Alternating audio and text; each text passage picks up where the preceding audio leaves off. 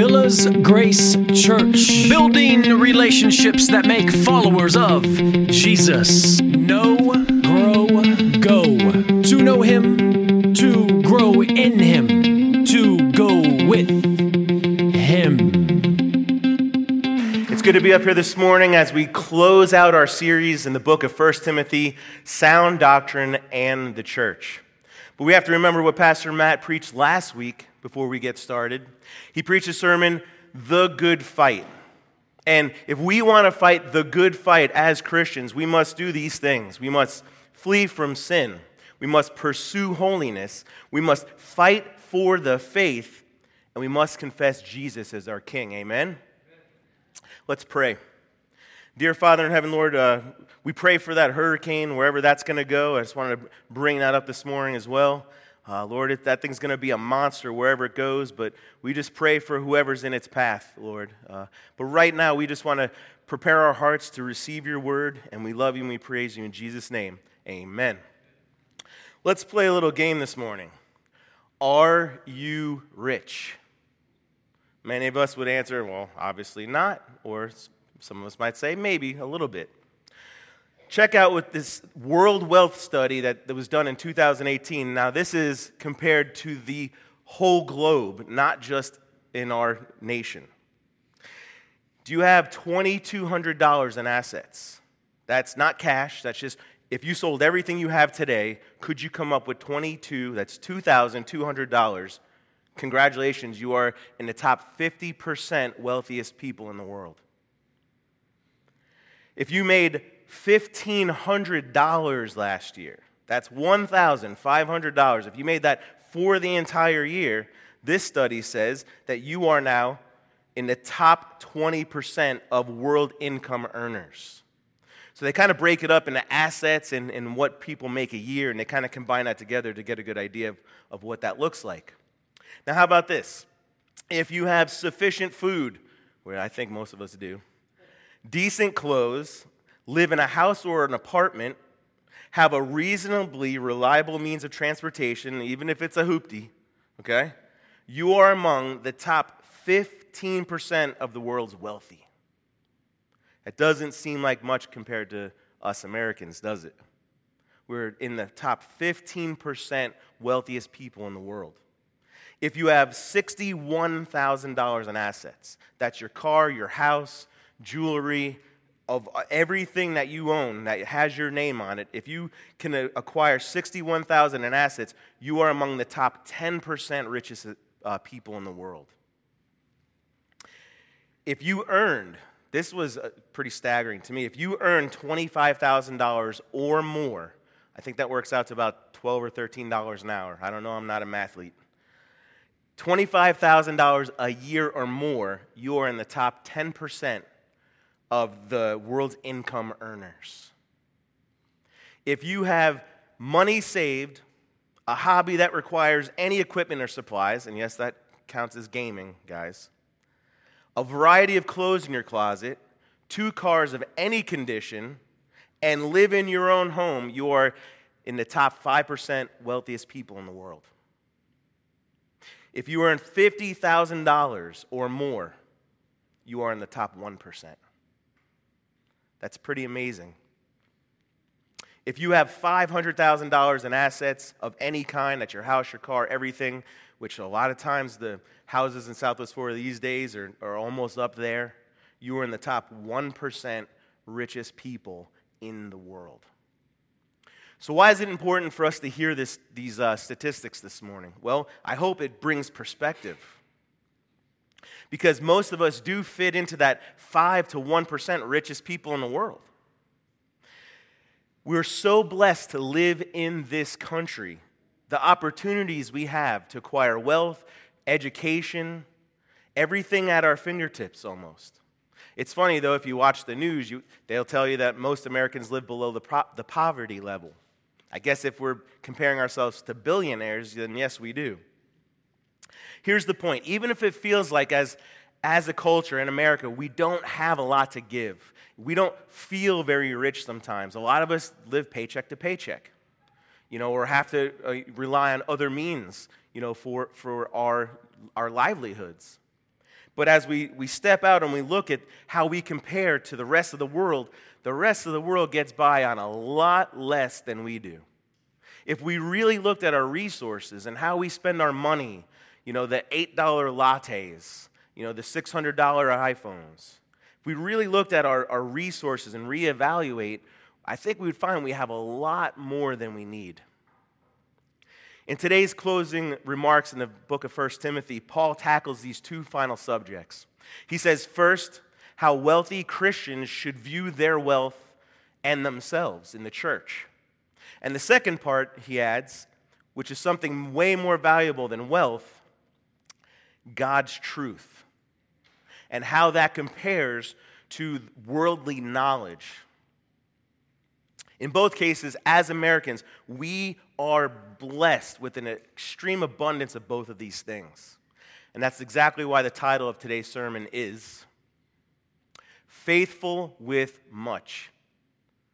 Faithful with Much. Not only we as a nation are blessed with much wealth, but we have been blessed with much knowledge. We have the opportunity to become wealthy in this country, even from meager means. You have the opportunity to go and learn almost anything you want to learn. Think about that. Think about the opportunities that we have. However, we'll see uh, this morning there's a right way and a wrong way to view those things. So let's get into our text this morning. We'll be in the last five verses in the book of 1 Timothy, chapter 6, 17 through 21.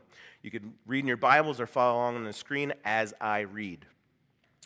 Verse 17 As for the rich in this present age, charge them not to be haughty, nor to set their hopes on the uncertainty of riches, but on God who richly provides us with everything to enjoy.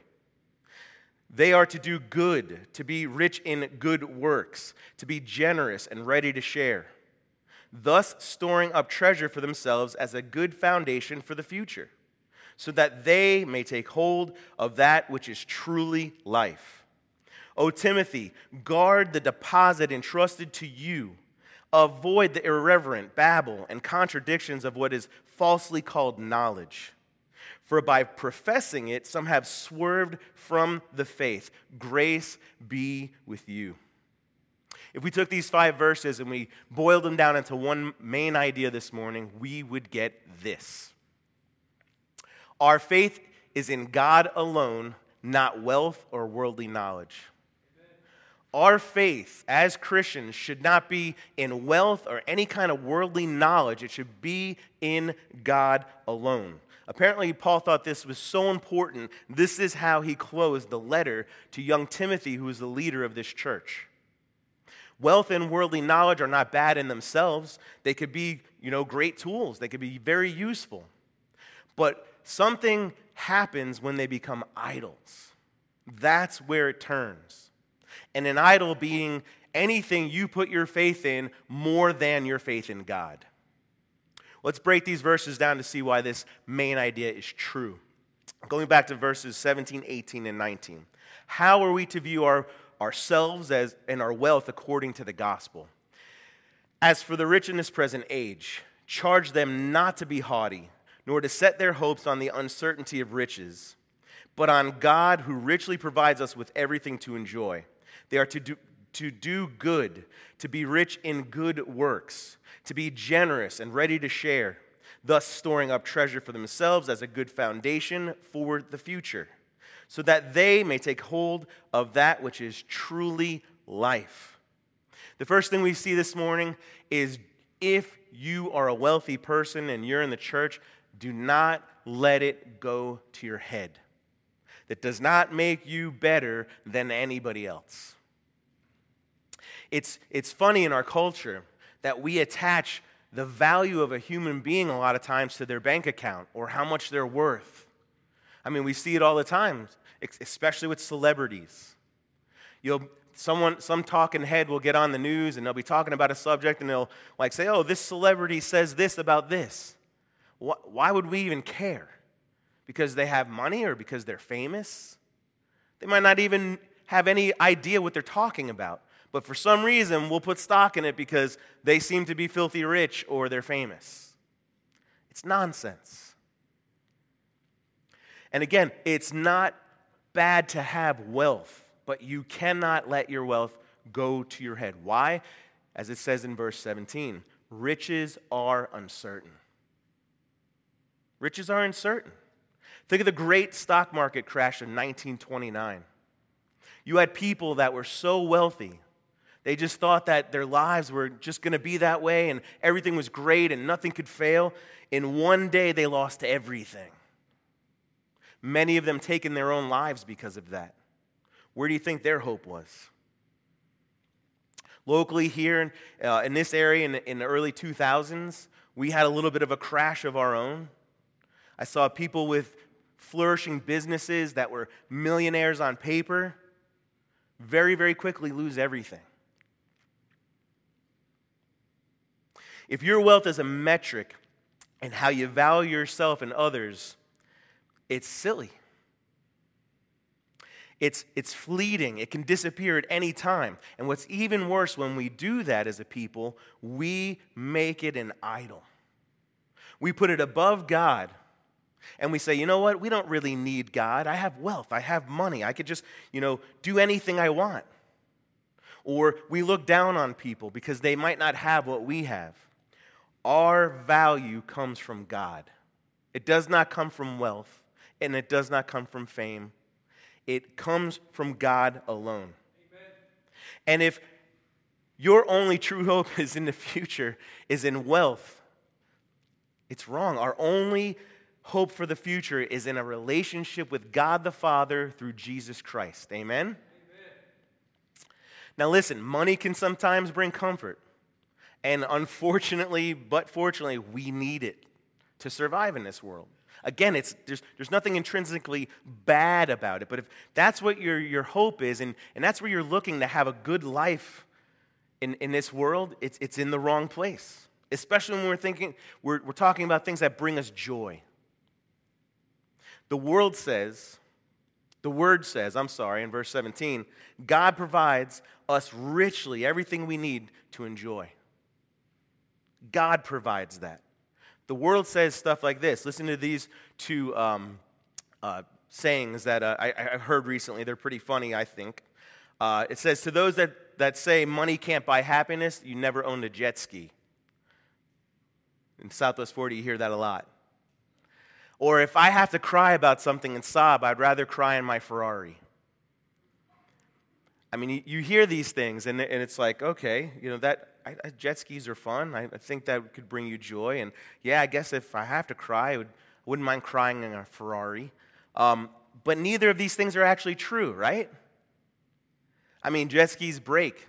Uh, we owned a boat some time ago, and they say the, the two happiest days in a boat owner's life is the day he bought it and the day he got rid of it. So those things are a big hole where you just throw all your money. Jet skis break, and I could promise you, if there's something that happens to you in your life where it's causing you to sit there and sob, you're not going to care if you're sobbing in a Ferrari or a 1973 Gremlin. It just doesn't matter at that point, does it?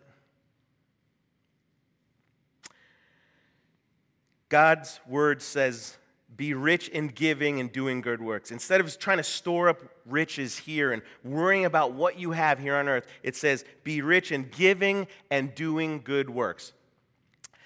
You know, it is, it is, it is odd. God does seem to bless more people than others.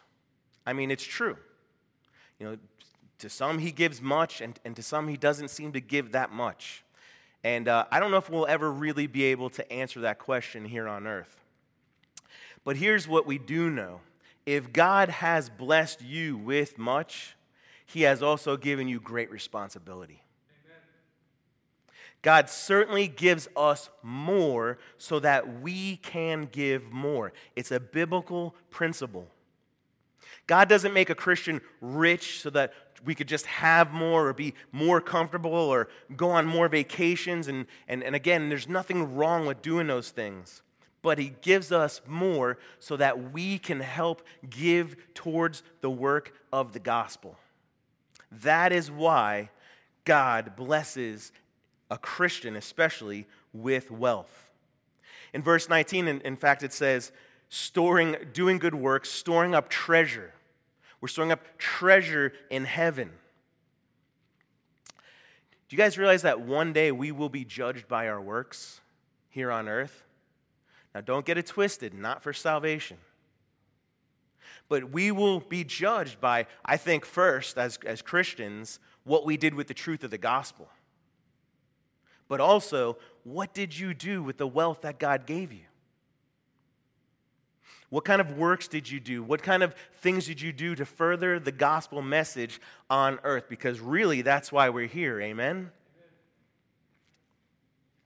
You want a rich life?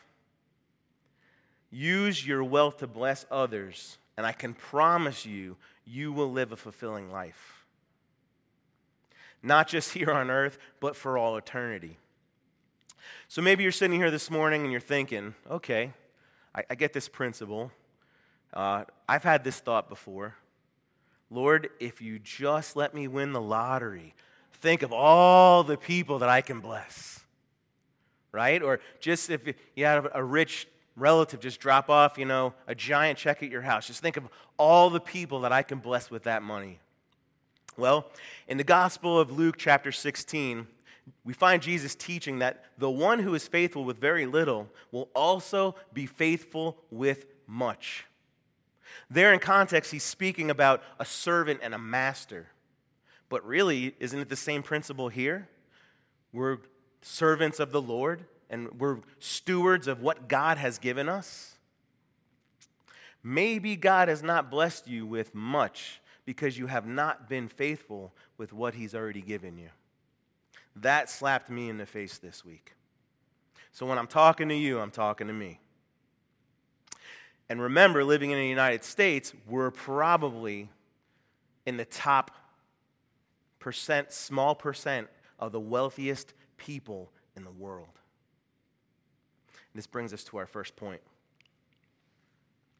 We are not to idolize wealth, but use it to store up treasure in heaven.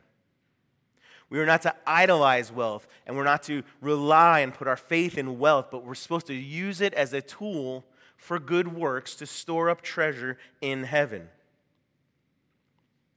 God alone is the, is the one that can supply what we need for joy in this world. If we have faith in that, our money's not so important. It's still important. We still need to buy food and pay for a place to live, but it's not as important as we think. And of course, that reminds us of our main idea our faith is in God alone, not wealth or worldly knowledge. Well, speaking of worldly knowledge, there's a saying knowledge is wealth. And I say the truth of God is worth way more. As Paul kind of closes this book down, he warns Timothy not to get caught up in the knowledge of this world. He kind of shifts gears. Don't get caught up in the knowledge of this world, especially when it contradicts God's word. He says this in, in verse 20 and 21 O Timothy, guard the deposit entrusted to you, avoid the irreverent babble and contradictions of what is falsely called knowledge. For by professing it, some have swerved from the faith. Grace be with you. He's saying, Timothy, you've been entrusted with the most valuable thing on earth, and that is the truth of God. There's this gentleman, you may know who he is. His name's Jordan Peterson. Uh, he's a Canadian. We won't hold that against him. I'm just kidding. He's a world renowned psychologist, professor. He's a media personality. He gets paid lots of money to go places and speak.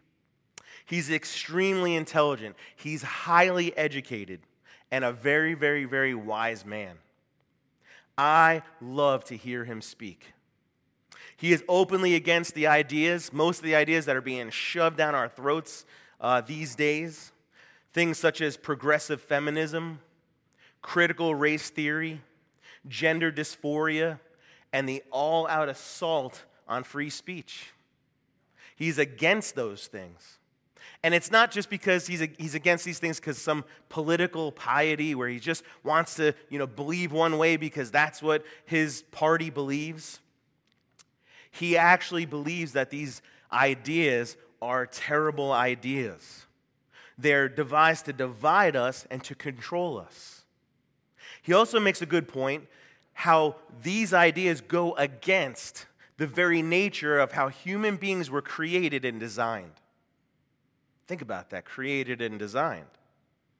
That's true. He'll even bring biblical principles into it and talk about how the truth of Scripture is an endless wealth of knowledge for living in this world. However, he's not exactly a Christian. And we have to be careful when we put stock in, in, in people that seem to have the same ideas we have. He believes that the truth of the Bible is a good prescription for good living. But last I read, he is not ready to say that Jesus is the only way to heaven.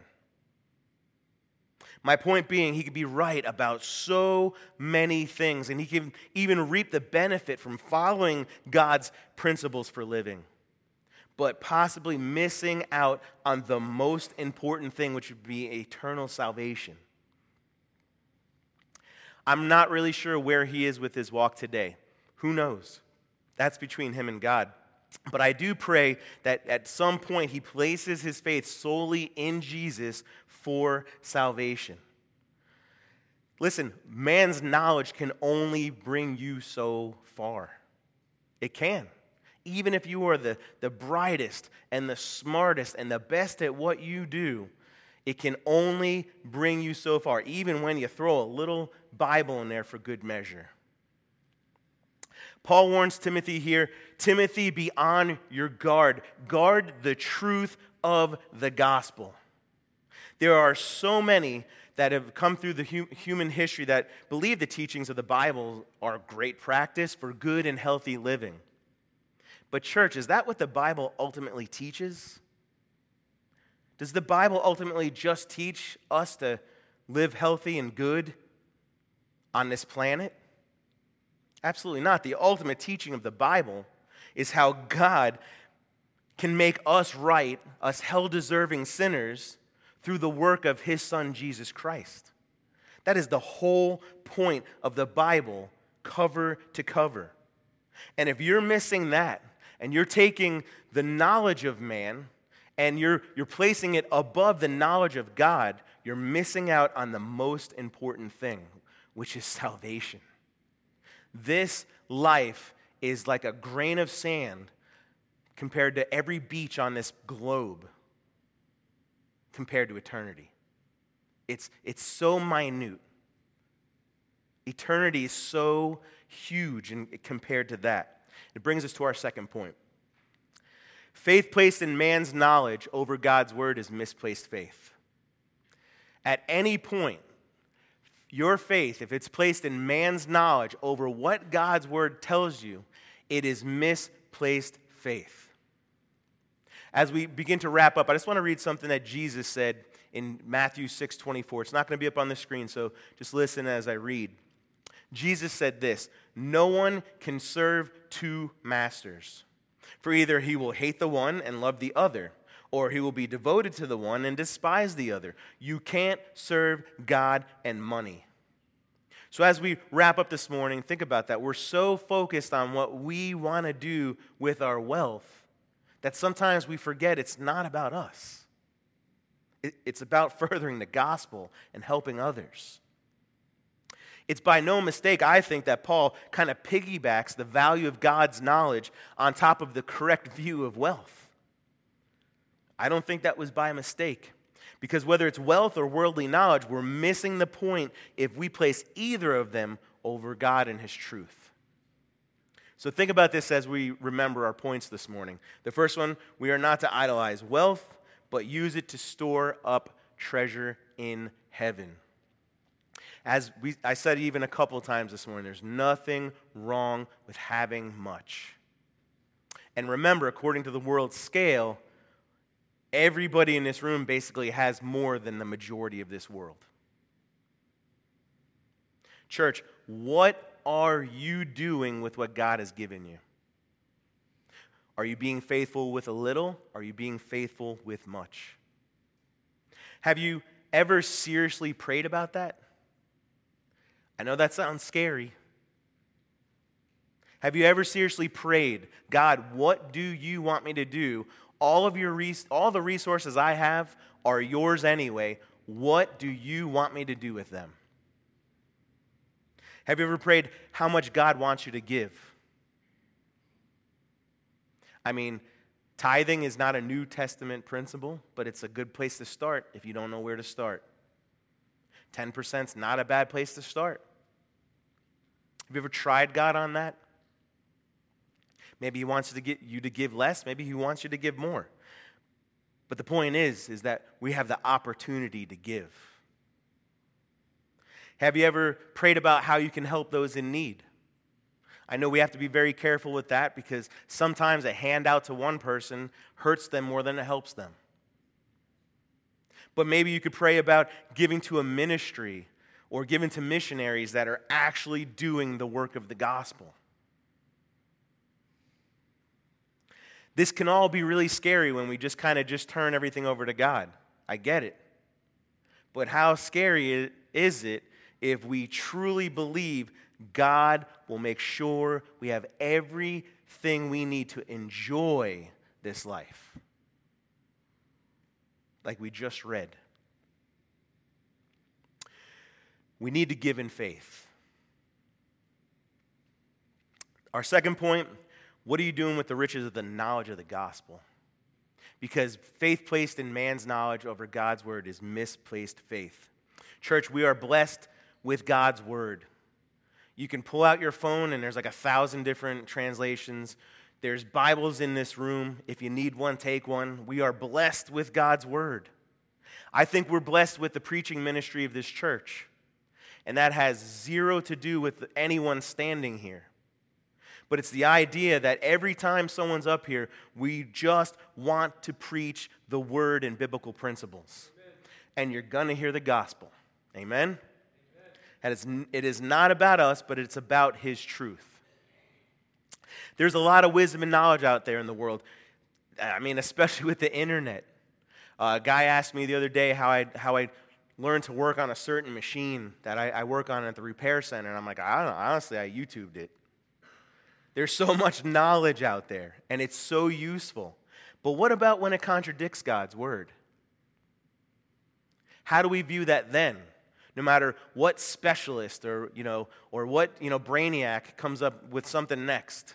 What happens when it contradicts God's word? Do you get caught up in the idea that many have today that somehow man's knowledge has surpassed the, the, the knowledge that we find in the Bible, in God's word? Church, that's what many people believe these days. When it comes to things like sexual immorality, gender, marriage, family values, and especially the only way to heaven, is your default God's word or man's? I hope we realize how ridiculous that sounds when we say it out loud. Of course, it should be God and His Word. Amen?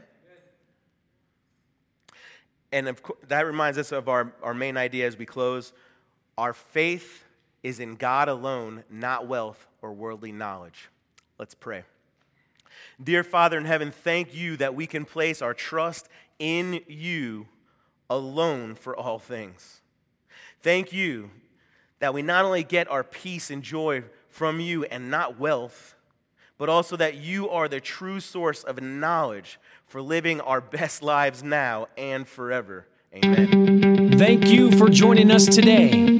For more information, look us up on our website, www.villasgrace.com, or drop us a line via email, connect at villasgrace.com.